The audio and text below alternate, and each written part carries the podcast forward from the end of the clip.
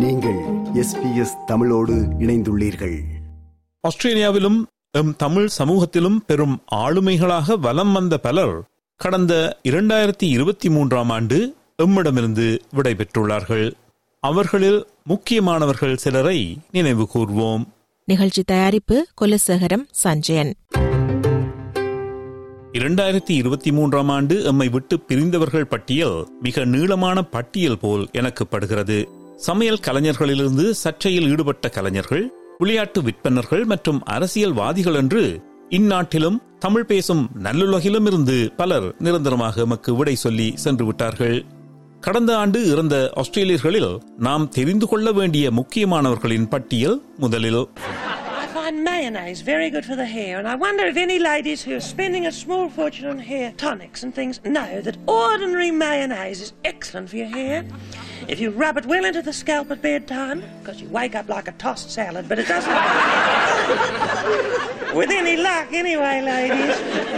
ஆஸ்திரேலிய அடையாளங்களில் ஒன்றாகிவிட்ட dam Etna எவரேஜாக வேடமேற்றிருந்த ஆஸ்திரேலிய நகைச்சுவை நடிகர் பேரி ஹம்ப்ரீஸ் நம் நாட்டின் மிகச்சிறந்த பொழுதுபோக்கு கலைஞர்களில் ஒருவர் மிக நீண்ட மற்றும் புகழ்பெற்ற வாழ்க்கையை கொண்டிருந்த அவரது நையாண்டி நகைச்சுவை மற்றும் வண்ணமயமான டேமிட்னா எவரேஜ் என்ற பெண் வேடம் மற்றும் சர் லெஸ் பேட்டர்சன் என்ற வேடம் இரண்டும் உலக பிரசித்தி பெற்றவை.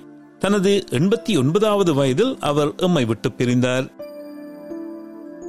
மாஸ்டர் ஷெஃப் ஆஸ்திரேலியா போட்டி நடுவரும் பிரபல சமையல்காரருமான ஜாக் ஜான்ஃப்ரிலோ அடிமையாகியிருந்த ஹீரோயின் என்ற போதைப் பொருள் அவரது உயிரை பிரிக்கும் போது அவருக்கு வயது நாற்பத்தி ஆறு. ஆஸ்திரேலிய குறுந்திரைகளில் நீண்ட நாட்களாக காண்பிக்கப்படும் நேபர்ஸ் என்ற தொலைக்காட்சி நாடகத்தில் ரோஸ்மெரி டேனியல்ஸாக நடித்த ஜாய் சேம்பர்ஸ் கிரண்டி தனது தூக்கத்தில் அமைதியாக எழுபத்தி ஆறாவது வயதில் இறந்தார். பூர்வீக குடிமக்களின் நில உரிமைகளுக்கான போராட்டத்தில் ஒரு மாபெரும் பங்காற்றிய குமட்ஜி இனக்குலத் தலைவர் யுனுபிங்கு இந்த ஆண்டின் தொடக்கத்தில் வடகிழக்கு ஆனம்லேண்டில் இறந்தார். அவருக்கு வயது எழுபத்தி நான்கு நார்தர்ன் லேண்ட் கவுன்சில் என்ற காணி சபையின் தலைவராக மிக நீண்ட காலம் அவர் கடமையாற்றியிருக்கிறார் ஒரு கூட்டத்தில் ஆங்கிலேயர்களால் அறிமுகப்படுத்தப்பட்ட சட்டம் தமக்கு ஏன் பொருந்தாது என்பதை தெளிவாகவும் விளக்கமாகவும் கூறியிருக்கிறார் யுனுபிங்கு அவர்கள் Our creation time created the blueprint for Aboriginal social life. Good and bad things happen during this time, and we will learn and solve our problems by using these events as our permanent guidelines. Home and Away என்ற soap ஆப்பரா நட்சத்திரம் Johnny ரஃபோ தனது முப்பத்தைந்தாவது வயதில் மூளை புற்றுநோயால் இறந்தார். ஆஸ்திரேலியாவின் மிகவும் பாராட்டப்பட்ட மற்றும் புகழ்பெற்ற கலைஞர்களில் ஒருவரான ஜான் ஆல்சன் ஏப்ரல் மாதம் தொன்னூற்றி ஐந்து வயதில் இறந்தார். லிபரல் கட்சி செனட்டரும் ஆஸ்திரேலிய ராணுவத்தின் முன்னாள் மேஜர் ஜெனரலுமான ஜிம் மோலன் புற்றுநோயால் இறந்தபோது அவருக்கு வயது எழுபத்தி இரண்டு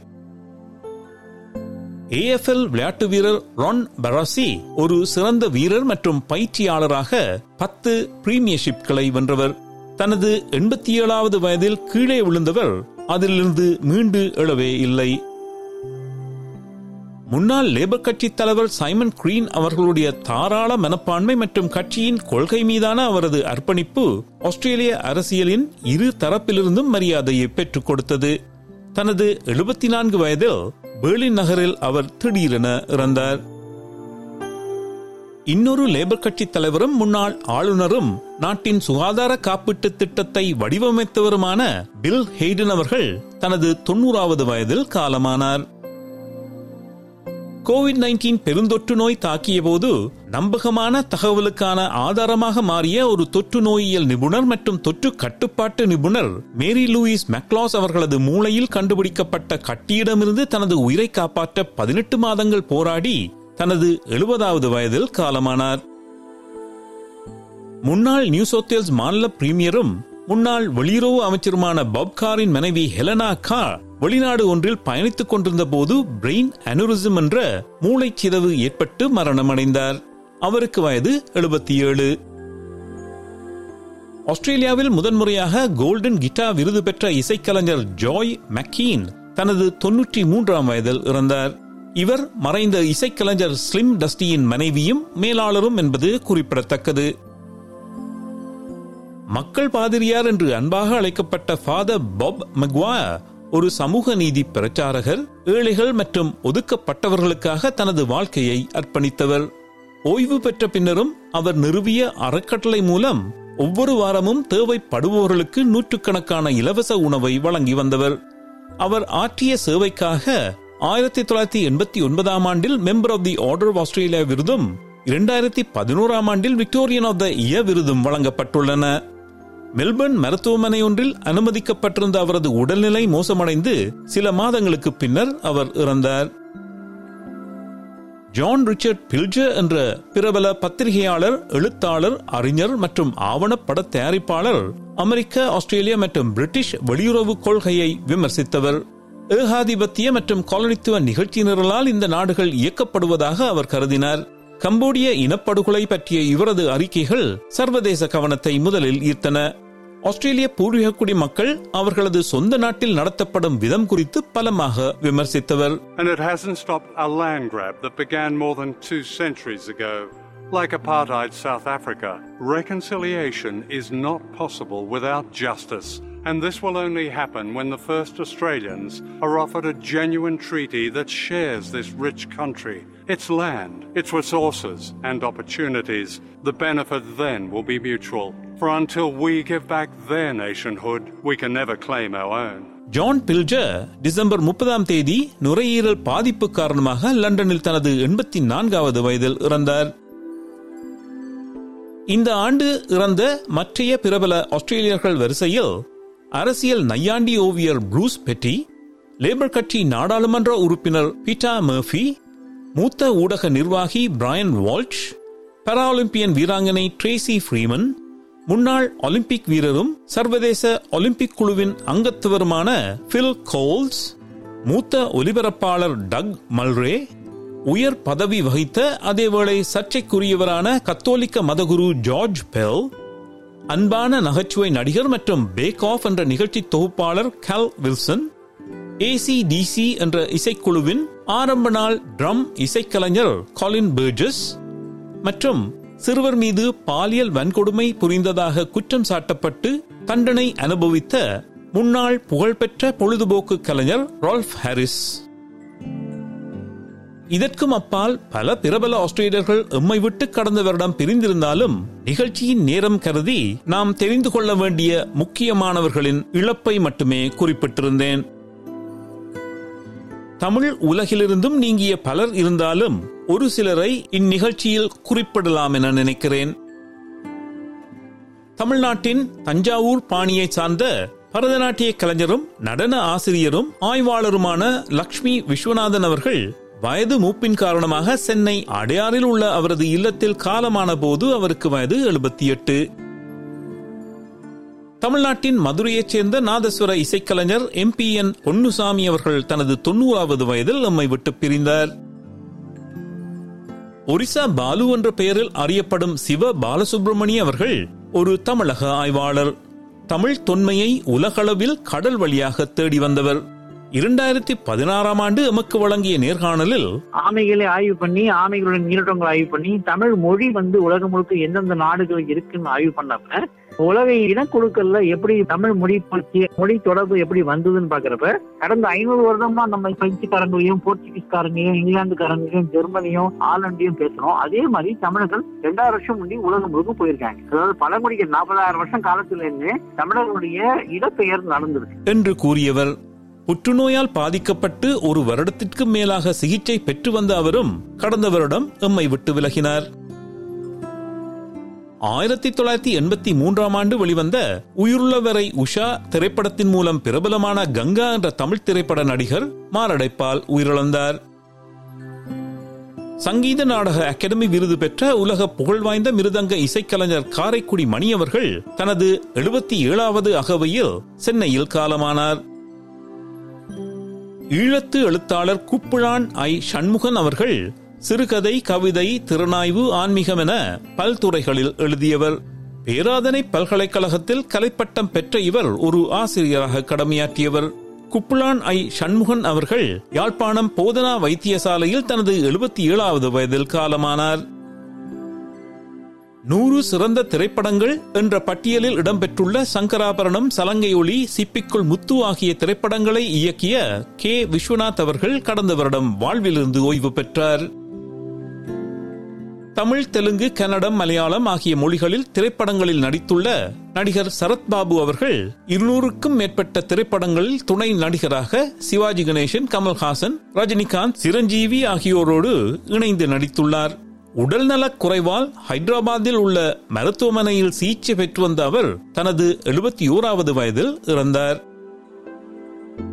எழுத்தாளரும் அரசியல்வாதியுமான டத்தோ டாக்டர் சுப்பிரமணியம் அவர்கள் ஒரு மருத்துவரும் ஓய்வு பெற்ற மாநில சட்டமன்ற உறுப்பினருமாவார். மலேசிய இந்திய காங்கிரஸ் கெடா மாநில தலைவராக பத்தாண்டு காலமும் மூன்று தவணைகள் சட்டமன்ற உறுப்பினராகவும் ஒரு தவணை மாநில ஆட்சிக்குழு உறுப்பினராகவும் இருந்துள்ளார்.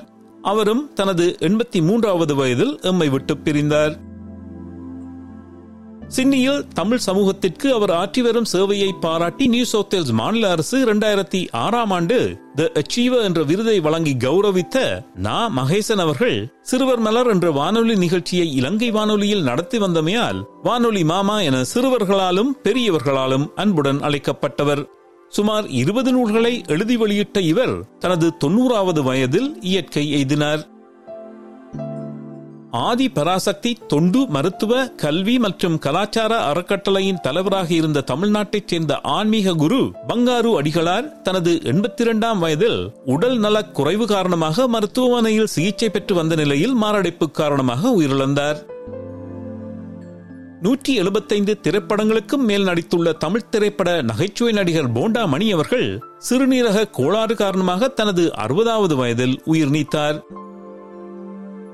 மதன கல்யாணி சண்முகானந்தன் என்பவர் பிரெஞ்சு தமிழ் தமிழ் பிரெஞ்சு மொழிபெயர்ப்பாளர் தமிழாசிரியர் லிசே பிரான்சே பள்ளியில் நாற்பத்தி ஒரு ஆண்டுகள் தமிழ் பயிற்றுவித்த அவர் எண்பத்தி ஐந்து வயதில் எம்மை விட்டு பிரிந்தார். தமிழ் திரைப்பட நகைச்சுவை நடிகரும் தொலைக்காட்சி தொகுப்பாளருமான மயில்சாமி அவர்கள் தனது ஐம்பத்தி ஏழாவது வயதில் உடல்நலக் குறைவால் காலமானார். தமிழ் திரைப்பட இயக்குனர் நடிகர் தயாரிப்பாளர் மற்றும் யூடியூப் மூலம் பிரபலமான மனோ பாலா அவர்கள் தனது எழுபதாவது வயதில் காலமானார். ஐயோ என்னடா சட்டுன்னு பதினாறாயிரத்தி எழுநூறு ரூபாய் போயிருச்சேடா. விடுங்கண்ணே அவன் கணக்கு நேரம் ஆயிடுச்சுல்ல என்ன பண்றீங்க? இங்க சினிமா பாக்குறோம். இந்த காமெடி எல்லாம் என்கிட்ட பண்ணாதீங்க. இடத்த காலி பண்ணுங்க நான் சீரியஸா பண்ண காமெடின்றாங்க காமெடியா பண்ண சீரியஸ்ன்றாங்க அந்த அளவுக்கு பிரபலம் ஆயிட்டீங்க உங்க டைம் ஒர்க் அவுட் ஆயிடுச்சு. பாப்ப பாப்ப தமிழ்நாட்டை சேர்ந்த ஓவியர் மற்றும் ஆடை வடிவமைப்பாளர் வ. ரங்கநாதன் என்ற இயற்பெயர் கொண்ட மாருதி அவர்கள் கண்மணி பொன்மணி விகடன் குமுதம் குங்குமம் போன்ற இதழ்களுக்கு அட்டைப்படமும் கதை கவிதைகளுக்கு ஏற்ற ஓவியங்களும் வரைந்துள்ள அவருக்கு தமிழக அரசு கலைமாமணி விருது வழங்கியுள்ளது. அவரது எண்பத்தைந்தாம் பிறந்த நாளுக்கு ஒரு மாதத்திற்கு முன்னர் நெஞ்சு நோயால் காலமானார். எம். எஸ். சுவாமிநாதன் என அறியப்படும் மான்கொம்பு சாம்பசிவன் சுவாமிநாதன் என்பவர் இந்திய வேளாண் அறிவியலாளரும் தாவர மரபியலாளரும் நிர்வாகியும் மனிதாபிமானியும் ஆவார். பசுமை புரட்சியின் உலகளாவிய தலைவராக இருந்த அவர் கோதுமை மற்றும் அரிசியின் உயர் விளைச்சல் வகைகளை அறிமுகப்படுத்தி அதன் உற்பத்தியை மேம்படுத்துவதில் சாதனை படைத்தவர். இந்தியாவையும் பாகிஸ்தானையும் ஆயிரத்தி தொள்ளாயிரத்தி அறுபதுகளில் பஞ்சம் போன்ற நிலைமைகளிலிருந்து காப்பாற்றியது இவரது சாதனைகளாகும். தொன்னூற்றி மூன்று வயது வரை வாழ்ந்த அவரும் கடந்த வருடம் எம்மை விட்டு பிரிந்தார். யோகா பாலச்சந்திரன் என்ற ஈழத்து பெண் எழுத்தாளரும் பத்திரிகையாளரும் வானொலி ஒலிபரப்பாளரும் இதழ்களில் சிறுகதை விமர்சனம் தொடர்கதை முதலியவற்றை எழுதியவர் தனது எண்பத்தைந்து வயதில் இயற்கை எழுதினார் ராக்ஸ்டா ரமணியம்மாள் என பிரபலமாக அறியப்பட்ட இந்திய நாட்டுப்புற மற்றும் திரைப்பட பின்னணி பாடகி அறுபத்தி ஒன்பது வயதில் காலமானார். தமிழ் தெலுங்கு மலையாளம் கன்னடம் உட்பட பத்தொன்பது இந்திய மொழிகளில் பாடியுள்ள இந்திய திரைப்பட பின்னணி பாடகி வாணி ஜெயராம் ஆயிரத்தி தொள்ளாயிரத்தி எழுபத்தி ஓராம் ஆண்டு தொடங்கி நான்கு தலைமுறைகள் பின்னணி பாடியுள்ளார். தனது எழுபத்தி ஏழாவது வயதில் தன்னுடைய வீட்டில் கீழே விழுந்து இறந்த நிலையில் காணப்பட்டார்.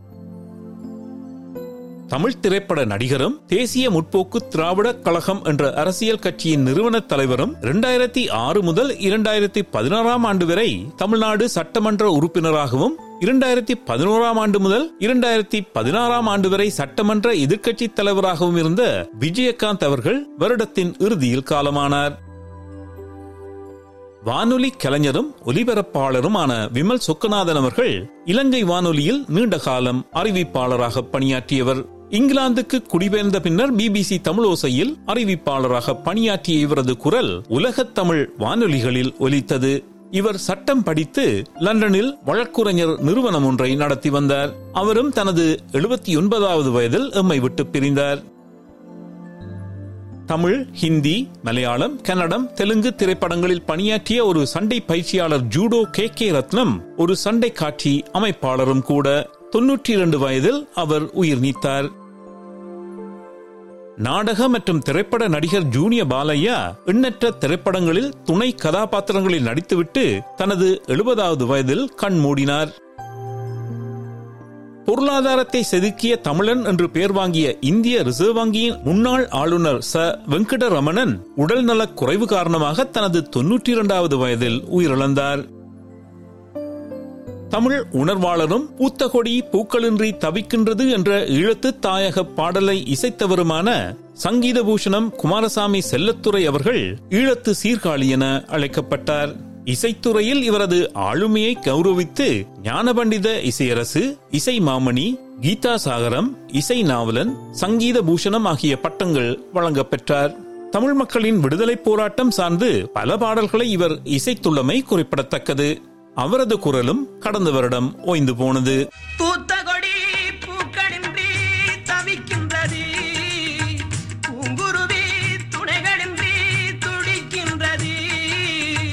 ஆலமரம் வேர்களின்றி அலைகின்றது. அந்திமத்தில் யாரும் இன்றி அழைகின்றது பூத்த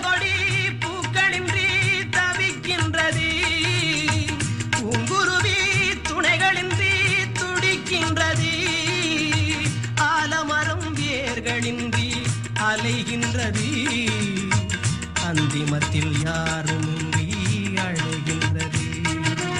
ஆற்றினிலே நீரும் இல்லை ஆதரிப்பார் யாரும் இல்லை.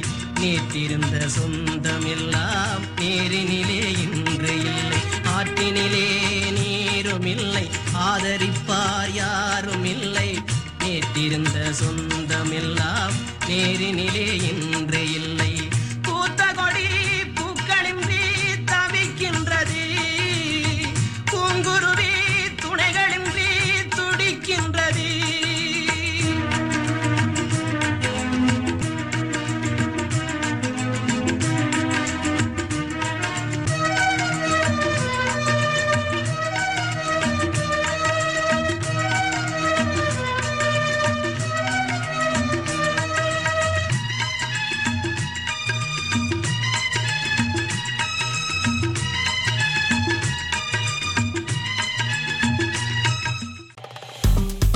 விருப்பம் பகிர்வு கருத்து பதிவு. லைக் ஷேர் காமெண்ட் எஸ்பிஎஸ் தமிழின் ஃபேஸ்புக்